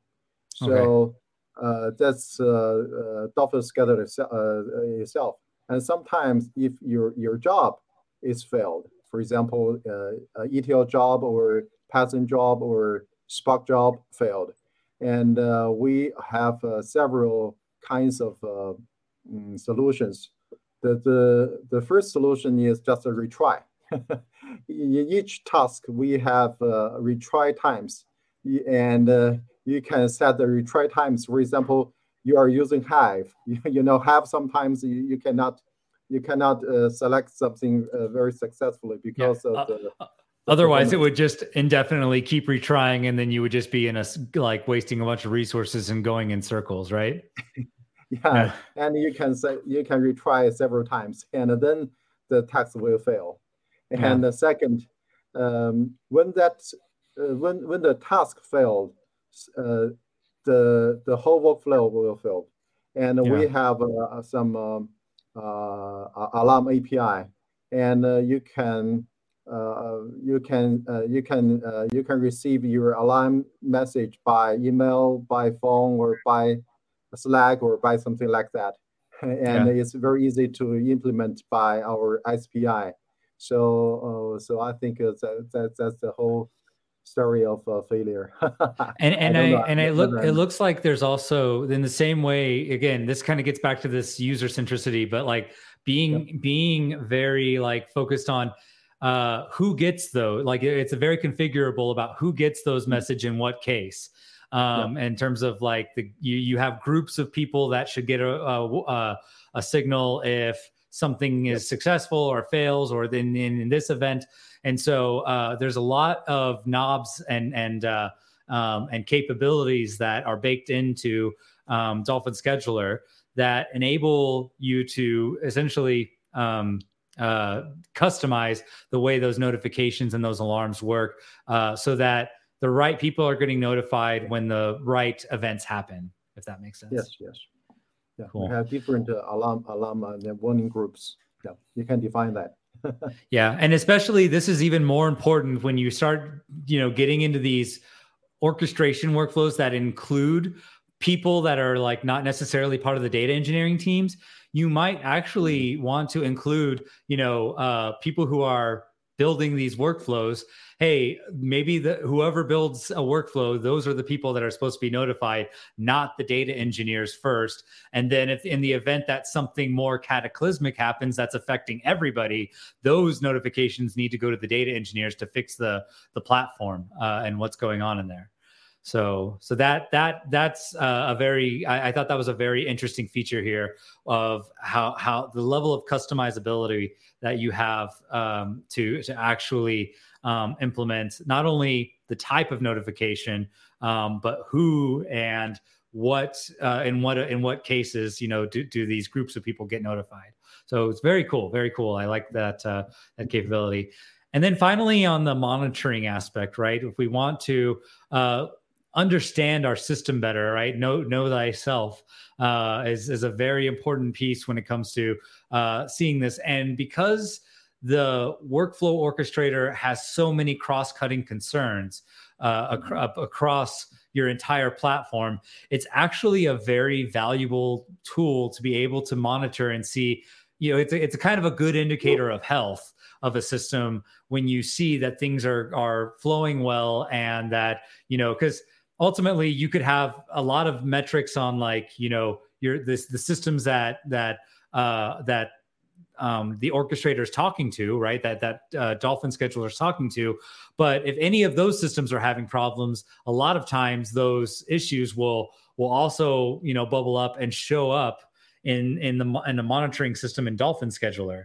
So this is kind of like having a monitor to be able to look at the holistic health of your pipeline is actually a very like good bird's eye view to kind of see how what is the health of my platform today you know of, of all of these pipelines that are running through uh, my system. And so um, what what what goes into the design here to make sure that this is also digestible to you know people that are not necessarily part of the data engineering team, or or is this only for the data engineering team's eyes, right, to to see this this level of detail? Right. Uh, yes. Uh, we want to make the uh, make the engineers uh, to know what happened uh, to their uh, to their Dolphin scheduler system. Um, mm-hmm when you log in, you can find uh, you can find you can find uh, that the status of the um, master service or worker service and the database service. Uh, you also can um, can find the uh, audit log. Uh, you can uh, see many many metrics in the in the Dolphin scheduler if uh, especially if the master server die or work uh, work server uh, crash or die in the execution, um, you will receive an alarm uh, in time. The alarm can uh, can send through by mail, PagerDuty, and uh, many other um, and many other alarm tools. And uh, um, if the master server die uh, or crash, the other alive uh, master server will take over his uh, responsibility mm. to and we will take the, his responsibility to make the workflow run run normally. So we designed the monitor uh, monitor model um, for um, maintainers, for mm-hmm. the uh, uh, Dolphin scheduler uh, maintainers.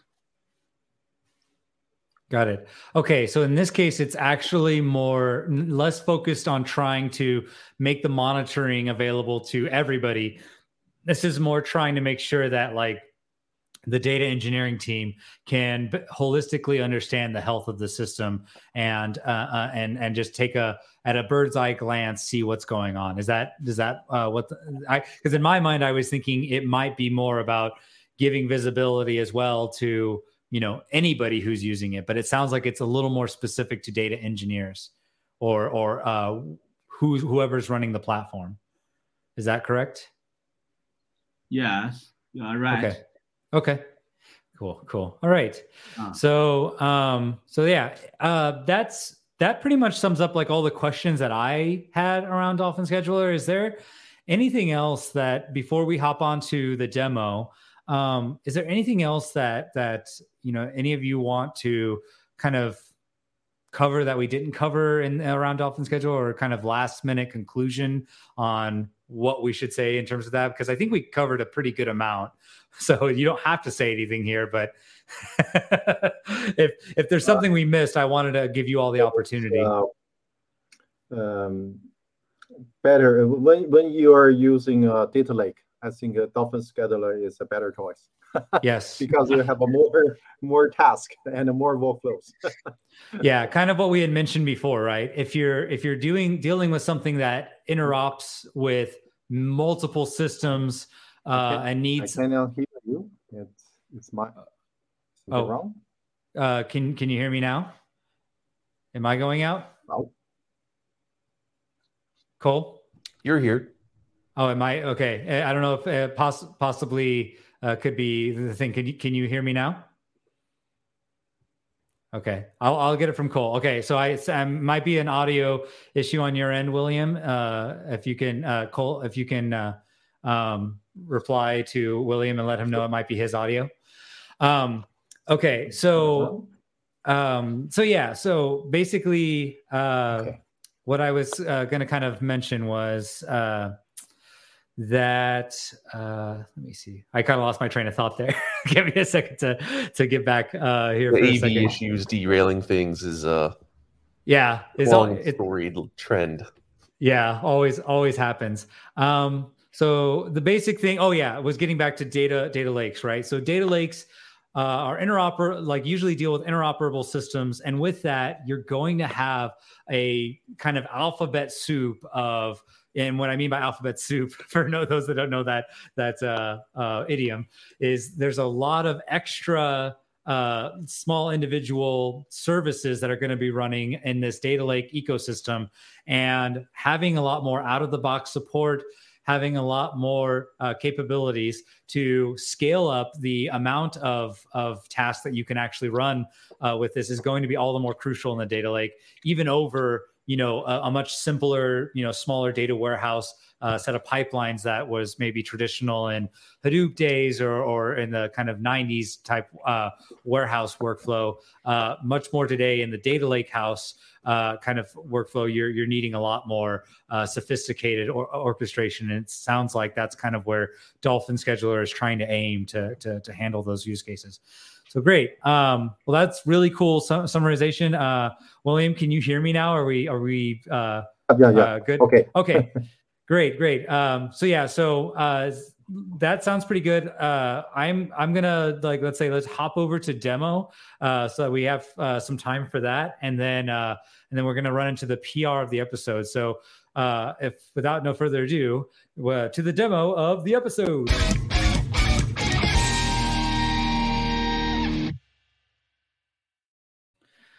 Okay, so uh, Jay, whenever you're ready. Uh, oh, it looks like you're. Let me see. Did I? There it is. I will pull it up here. So, um, so just to give everybody a, a, a bit of a background, um, the the instructions for how to do this. Actually, let me let me show my screen one more time, real fast. Uh, in the show notes here, we have the demo of the episodes, and if you go to the link that's set down here, uh, there's a README on how to set up all of the uh, the uh, the infrastructure that Jay is about to show you um, you you it's all exists in our um, this repository here under Dolphin Scheduler, and you just re- go through the README and uh, follow the instructions there. Uh, this is basically after you've already started the services, and now off to you, Jay. So you've you've already started the services um, sitting on top of Docker, and you're showing us the Dolphin Scheduler uh, user interface, correct? Yeah, yeah, that's correct. Okay. Great. And we can see the this is the Dolphin Scheduler login page. When we enter the username and password, oh, that's the wrong password. Sorry. So in, you, the, in, in this one, it's Dolphin the, Dolphin Scheduler one two three that you have on the README here. Is that correct? Yeah, yeah, yeah. That's correct. Okay. That's correct. Cool. And the first page you enter the Dolphin Scheduler was the home page it will show you the basic statistic information about Dolphin Scheduler, like how many workflow you have and how many tasks uh, today runs and how many workflow today runs and what's the state of the each workflow and task, such as we have the the, fail, the failure and the success the success uh, workflow. And when you're using the Dolphin Scheduler, the first thing you should know and remember is what is the concept of the Dolphin Scheduler talent. Uh, in Dolphin Scheduler, there the the concept of user and talent will sometimes will misleading some users, and the brief difference is the talent is for the task runs. It, it means the when the task run, the uh, Dolphin Scheduler will use the talent to run the task, and the user is only for the web server and web UI. Yeah. Is would it would it be fair to say that tenants work like groups, kind of like you know? So if you're in a group that you want to um, you know that that are in a that have a certain set of resources allotted to them. Uh, the tenant is more focused on the resources that, let's say, yes. a group of people have, and then yes, there's yes. okay, okay, great. Yes, and the tenant is one one one to one relationship into the into your Linux box to run the Dolphin scheduler worker. So uh, when you create a u tenant name root, and it will create your create a Linux user in your Linux box name tenant, yeah, name, name root, and and there are another concept to to know about users and tenant. Uh, users and tenant are one-to-one relations, so mm. we can assign uh, a tenant to single users. Uh, in this example, I assign root tenant to uh, user admin. And this means when we log in to Dolphin Scheduler Web UI, we can create and manage our workflow by user admin. But when we run the workflow and or we run the task, we will use the the tenant name root to run the task. Yeah. And and that's uh, that is I I want to say the the the, the, basic difference, the basic concept concept when you use the Dolphin scheduler. Hmm. And let's begin to create a workflow in Dolphin scheduler.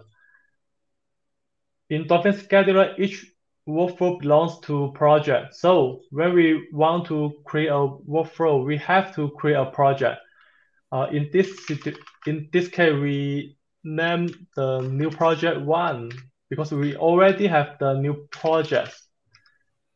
So we create a new project one and all the workflow should connect to this project. And when we go to the project dialog, we can see there's a there's a simple statistic for this project. And we can see how many tasks uh, task instance it have and how many workflow instance project have. Yes, and if you want to create a workflow, we can go to the workflow definition dialog. Yeah, you can simple click the create workflow button to create a workflow. Just just just Dolphin scheduler said we use drag and drop first to create our workflow you can simply click the workflow and drag to the canvas to create a task.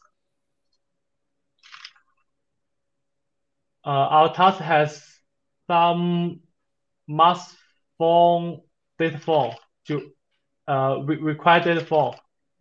For example, you can create a name like echo one and you just echo one, run the echo one bash command and then you can save it into the you can save it and name our workflow such as we name it like workflow. Uh, and that's it. We, we just create a workflow with one single task and the workflow name workflow and the task name echo one. It just echo it just run the command echo one and simply print the one in our terminal when you want to run the workflow, we have to up set the workflow online because we can make sure that all the running workflow is online to uh, to, to make sure the, the, the, the security of the when you develop the workflow. Yeah. And we just simply click the start button to start our workflow. And you can see it, it, it already create a workflow instance for the workflow definition. And when we go to the workflow instance dialog, we can see it was the the state of the this task is success, and we can see the log of this task, and it's it just simple print the one in our in our log, yeah, and that's the simple um, way to So create a- Jay, yeah, Jay, yeah. Jay, uh, I, I, we're still only seeing the workflow definition at this point. Or were there, was there another window that you were working off of? Ah, no, no. Uh, we when the workflow run, we will create the workflow instance, Uh, as you can see. Jay, Jay that- we we we didn't see We didn't your see screen is the- is freeze. I think Oh, Yes. oh, I, we can still see oh, oh, okay, okay. other thing. Oh, oh my God. I- So you had you had just created the workflow. If you want to start from there. Oh, I, I, I, I, I will share my screen now. Okay. Maybe yeah. that. Yeah, yeah, yeah. No worries, and I'll bring I'll bring it back. Uh, let me see. So, and then no worries. Like you know, this is this is why demos are fun, right? Is because uh, they can uh, they can go like this. So, uh, so let me see if uh, can you? Yeah, I see your mouse moving now. Yeah, yeah. We, we, we- can see the the the the instant the instant of workflow is. It- Yeah. It's just same as the workflow definition line. But Would you mind uh, going to the workflow definition and show us how you run it one more time? Yeah, yeah, yeah. Okay, okay. Uh, before we before we run the workflow, we have to set it online. Yeah, and then we can Okay. simply click the start button to run our workflow. Oh, great! And Yeah. that's just to protect you if like you're not want you don't intend to run a certain workflow that you can put it all into an offline mode to avoid somebody accidentally starting it. Yes, yes. That's okay, correct. great. And then you can see there's two workflow instance here, and both of them are success. Hmm. Yeah, and, and, and, and we can see, oh, oh, I know that because when I click the because when I click the workflow instance, it, it will create a new tag for the Chrome. I'm sure everyone can uh, imagine the output of the workflow being Yeah, being One. one. Yeah, okay. we, we can imagine that one. yeah, sure. yeah, yeah. And Okay. that's a simple way to run the workflow in the Dolphin scheduler. Okay. Yeah, and for the Trino, Trino is the you know Trino for for Dolphin scheduler is the SQL task. We have the SQL task here. So so when we want to use Trino, we, we, we have to uh create uh, create the data source for Trino first. Okay. And if and if you follow the the tutorial, we just merge into the getting start Trino getting start repository. You can you can start a Trino uh follow follow the step Hmm. and and when you want to connect Trino in Dolphin Scheduler, you have to choose Trino data source. Yeah, you you have to fill some uh, required data for data form. Uh, just like we, we, we, we have to enter the uh maybe the the Trino uh path and the IP maybe is the one two one two zero and we can simply run the task to test the oh sorry we can simply run the ta- test to test the to test whether the oh test whether the uh, data source is available. And because I already create a Trino ch- Trino report Trino data source so so I, I, I just cancel the the the create process. And and when you and when all sets of your data source you can use it in the i- i- i- i- in the in the Workflow. in the workflow yes in Mhm. the workflow yeah be, because the Dolphin scheduler was, was just create a new task so so i have to change uh to to, to, to another tag so, so sorry Sure. No Yeah, worries. so no worries. we'll pull it up. Let's see. oh so yeah I- No I rush. will- People people can skip forward through this whenever uh, this is on YouTube, so no worries. yeah you are so kind brian uh, yeah yeah be, because we already create the cre- create create the create the create the workflow Oh. oh. I, I, Again? No, no. yeah, yeah, yeah. So, so sorry about that. Uh, because Dolphin Scheduler will, will create a new tab for it. It will be more convenient to when you add the multiple workflow. Yeah. Yeah, okay. we can simple we can simply drag the SQL task into the workflow dialog and rename it to Trino. And we select the Trino data source and set the uh, data source instance. And sometimes maybe we, we, we just put some, you know, we do select one. yeah, put, put some select. Oh, oh there you go. Select, oh, yeah, put some select to, to, to it. Oh, maybe this cannot work. Uh, I can, I, I can, I can make some, I can copy some from the tutorial. Uh, yeah, this way, perfect. Uh, yeah. yeah. Oh, here, here, I can it. Yeah, it, it's just uh, select select some customer table, and then we can save the workflow again and set it online again and run it. Yeah, that that's that, that's that's all, and we can uh, we can start the uh you, you you can see that we already the state of the workflow instance is success and we can query the the Trino data source. Perfect. Yeah. Awesome. Yeah. very, very cool. That's all. That's all. Yeah, that's great. Awesome. All right. Well, well, thank you very much for that, Jay. I think you know, uh, it's it's always uh, very good, like for people to, you know, see and I, I, wanted to actually jay could you pull that up one more time now that i think about it i wanted to could you bring up your screen one more time because i also yeah. want to show all the other sources that you all have so i think the the powerful aspect here um here i'll bring this up here uh, could you br- open up a, a workflow uh, the the workflow definition where it shows all of the potential data sources oh data source yeah, oh, yeah, there you go. New data or not not, not necessarily data source, but the, the what was it the, the task type? That's what I meant to say. The task, yeah. the yeah. task. If you open up where the, the if you go to workflow and workflow. then yeah. Yeah. Yeah, yeah, yeah, yeah. Oh.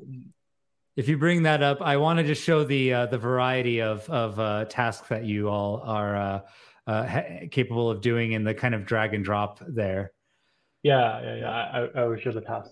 So I think the really powerful thing, you know, if you look at to this left screen right here, this left pane, uh, these are, you know, you have shell here, Java, Python, procedural, uh, SQL, like, and then, you know, that's the universal ones. If you go and look in cloud, you actually, can you open up the cloud one there? Yeah, yeah, of course. You have ability to, you know, interface with Kubernetes. You have ability to interface with EMR. And so these, these are just uh, kind of the same way that, that Trino works, all these different kind of plugins and connectors that you can now uh, set up in a certain way in a templated way and then give to end users to drag and drop and pull these things together um, I think that user experience is a really big thing, as well as the experience that uh, that William was mentioning before, where it's this, you know, very able to scale to multi-tenant tenancy. Uh, that makes Dolphin Schedule pre- Dolphin Scheduler pretty interesting in, in my opinion. So so that's the kind of power that you can interweave a lot of these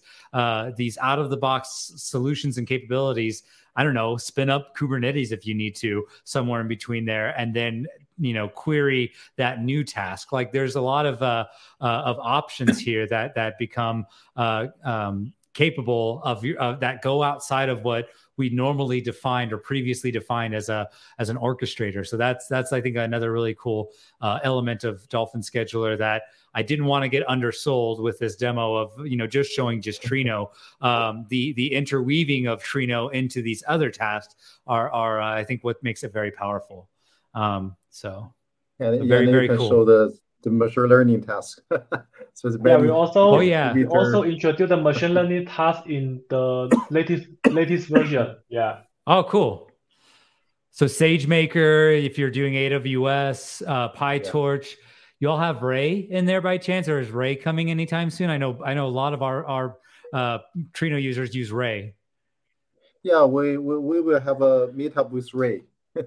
Oh, cool. Next month, and we will have that task. Awesome. At the time. Yeah. Yeah. So I mean, this this gets right into like the crux of of what a lot of people are trying to do with Trino nowadays as well, machine learning and uh, AI and ML tasks, right? So, uh, very good point, William, to bring up there, and thanks for showing that, Jay. Um, so yeah, and, so you can you can create. Uh, sorry to interrupt you, Jay. You you can just uh, uh, show how to create a dependency between two tasks. Yeah, yeah. Let's just yeah. just to show what that looks like. between two tasks, between from Echo to Trino, you can learn how to create a dependency between Echo, Echo okay, one okay. and Trino. Yeah, yeah, yeah. Yeah, I, I got it. I got it. But I have to uh, set it up, set it down low. Yeah. Ah, uh, okay. yeah. The okay. the dip, the setting the difference, setting the dependency between the tasks is quite simple. You can just click the upstream task and jog it to the downstream task. And nice. then you release your mouse and the relationship will be created. And nice. when you click the save button, you all the information, including the task and the task dependency, will be saved in Dolphin scheduler metadata, and the workflow will be created. Yeah. Okay. Very cool. And yeah, anytime you very rerun, simple. Yeah. yeah. Yeah, I think that's uh, and and so I, I, would say this user interface is very keen. What what reminds me of is uh, NiFi. If anybody's ever worked with NiFi uh, before as well, I, I know. so uh, it had it had this similar kind of like drag and drop thing, and I thought that's one of the I think the biggest draws about NiFi, but it wasn't as generalizable and did not have the data focus that uh, that that uh, uh, Dolphin Scheduler has, as well as the also generalized focus to make it more uh, applicable to um, software engineers or data analysts outside of your your team. So this is all really really cool. I'm, I'm I think it's uh, uh, interesting, and I hope that uh, you know more people as they come up with questions around Dolphin Scheduler. Uh, I'll I'll have all of you uh, are in the Trino uh, Slack channel, so you'll be able to answer all, any questions that we get from there. So very very cool. Thanks for that that demo, Jay. Um, and uh, yeah, let's let's uh, let me see. Let me get back into gears with uh, our final uh, uh, section uh, segment of the show, which is the uh, PR. oh, I wasn't ready for this. Hold on, let me a second. Okay, so ready for the, the PR of the episode.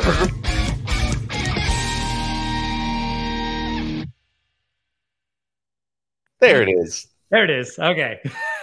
so um, so while we've been talking about data lakes and all this other stuff, um, you know, this this is uh, kind of getting away from all the cool stuff we've learned about today with Dolphin Scheduler. Um, I want to talk about, uh, you know, one of these. We were talking about performance uh, releases and, th- and things like that earlier in the re- the last releases, um, and one of the uh, first things that Trino has, you know, did in the earlier days was like they they we I guess we really put our bets, hedged our bets, and, and focused on orc format uh, a lot in the earlier days of Trino. Um, more recently, there have been a lot of uh, Parquet improvements coming down the line, and when we're what we're starting to see is Parquet is primarily the uh, gaining, I guess, a lot more popularity in data science and, and machine learning uh, communities, and uh, and so that is kind of becoming the more de facto standard outside of uh, you know, just kind of uh, data engineering teams, I would say. And so, uh, so we really do want to start putting this this like larger investment into Parquet, and um, I wanted to showcase a couple of these performance improvements uh, that that came around uh, our specifically our Parquet files. Um, Raunaq Morarka, uh, he's a maintainer and uh, also just contributor, long long time contributor. We had him on, I think episode like uh, eleven where he he had implemented some some of these performance benefits around dynamic filtering when he worked at uh, Qubole.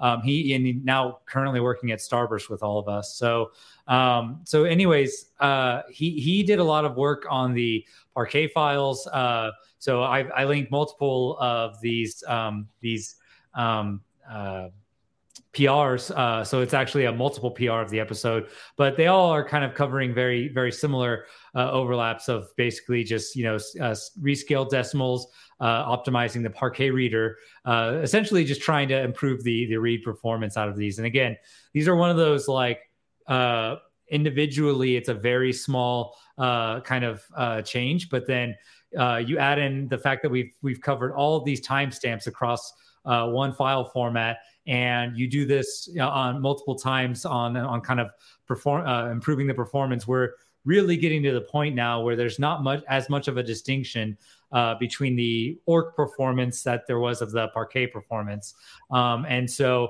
that's been really something we've been intentional about just due to the fact that parquet is really uh, a very central uh, file open file format that people are using around machine learning and and data science. So we want to make sure that that is uh, very fast uh, uh, standpoint. Yeah and, and this has been this has been happening every release. I think it's probably the most common release note I've had in the last four months has been make parquet better. Parquet performance in some variety. It's yeah. every time it's it's Raunaq like just making parquet better, adding like new configuration options, yeah. adding marginal performance improvements, and they have to be piling up. So yeah. Yeah. So at this point, uh, you know, when we look at benchmarks uh, that that have happened, you know, over over the time, like there's used to be kind of a gap between parquet performance and orc, and that gap has been you know getting much much closer. Uh, our orc performance of, has always been top top tier. Parquet has gotten better here and there, but then it was just like we in the last year, it's really got like we've really closed the race there, uh, particularly due to the, the popularity of, of Parquet and in these uh, other workloads. And so, um, so yeah, so definitely if you're a very heavy Parquet user, uh, I wanted to point that out and, and get the excitement going on around that. Um, let's see. So uh, let me pull in uh, everybody here. So basically, uh, in in summary, uh, I wanted to say, you know, Dolphin Scheduler has a lot of interesting features, um, you know, in, in, contrast to previous orchestrators uh, that I think make it very much worth checking out. It's very scalable. Uh, it has a lot more, again, like this kind of user focus that I really enjoy in terms of the user experience that expands outside of just the data engineering team and feeds into this kind of goal that we're trying to uh, achieve in data where it's like self-serve much more self-service right? Uh, and that that to me is very exciting to to see a project like this you know finally have a, an orchestrator that that does have that, that those capabilities. So uh, i wanted to quickly thank you know all of you for joining me. It's now i think what is it 3 a.m in china right now we yeah. were getting close to 3 a.m. Yeah. Yeah. yeah. So uh, you guys need to go go get some sleep. Uh, anything that you know. So so where where do people go if they want to learn about Dolphin Scheduler and about what you all are doing, what the latest features are? Uh, I think uh, right now is we call the ops. You, you know data ops. okay. then we just do some uh, features of uh, data ops uh, on Dolphin Scheduler. Okay. And uh, then everybody can use Dolphin Scheduler and uh, to use GitHub or GitLab very, very easily by okay. using Dolphin Scheduler and combine them together. okay, great. So this is, you know, if you're wanting to check out the website too, uh, it's Dolphin Scheduler, all, all one word there. Uh, .apache.org. It's a, it is an Apache uh, uh, project uh, you can get to start feeling this. And I think now this is 40 plus types. You guys got to fix your website. yeah, um, yeah, yeah. so, um, so yeah. So, uh, and I don't know if it was Trino the 40th, maybe. Um, but anyways, uh, so and and yeah, we should get a we should get a Trino uh, logo in here. I didn't know if I saw the Trino yeah, one in here yet. Um, but uh, yeah, and then uh, you know, checking out all the different features, high reliability features, all the things that we talked about today. Um, obviously, links to their GitHub. Uh, that that uh, you know will give you a lot of uh, ability to check into the code if you're wanting to contribute. Um, and then uh, they also have a Slack channel, much like Trino, to uh, to join and, and be a part of that. So all of that is available uh, if you go to the community drop down here um, and and go onto the space. You can you can check this out, and I'll add all of those links into the show notes. Um, anything else any of y'all want to add before we we hop off for today and let you all get some sleep? All right. I'll take that as let's get some sleep. So thank you all very much for joining, and uh, we'll see you all in the next uh, Trino community broadcast in uh, next month. Thanks. Music for the Bye. show is from Bye. the Mega Man 6 gameplay album by Krzysztof Słowikowski. Don't forget to give us a star on the Trino repository at github.com forward slash TrinoDB forward slash Trino. And for more information on future shows and to find show notes, check out trino.io forward slash broadcast.